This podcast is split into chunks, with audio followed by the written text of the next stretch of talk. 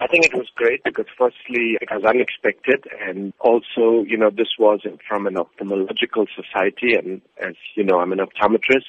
So I think it was a significant issue that it was allocated to an optometrist. Secondly, I think that it was really encouraging for me personally and organizationally because we have been doing a lot of work in the Middle East and in the North Africa region and over the years, I've um, partnered with various organizations, and we saw this as an affirmation of the positive role that we have played in the Middle East region in ensuring that people don't go blind or remain visually impaired.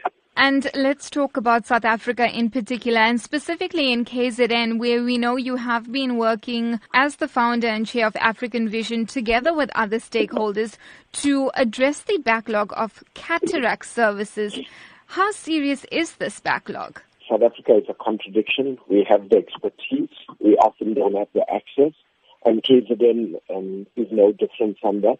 If you look at the cataract surgical rate, that is the number of people per million per annum that receive cataract services, our cataract surgical rate is closer to a thousand in the province.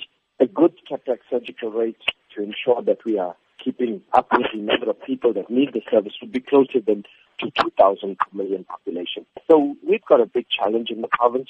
Fortunately, through African Vision, we were able to bring together all the civil society players but most importantly, we were able to get the full cooperation of the provincial government to make a small impact on trying and addressing the severe backlog that exists. You're also the campaign director of Our Children's Vision, working to expand eye health services to children in particular.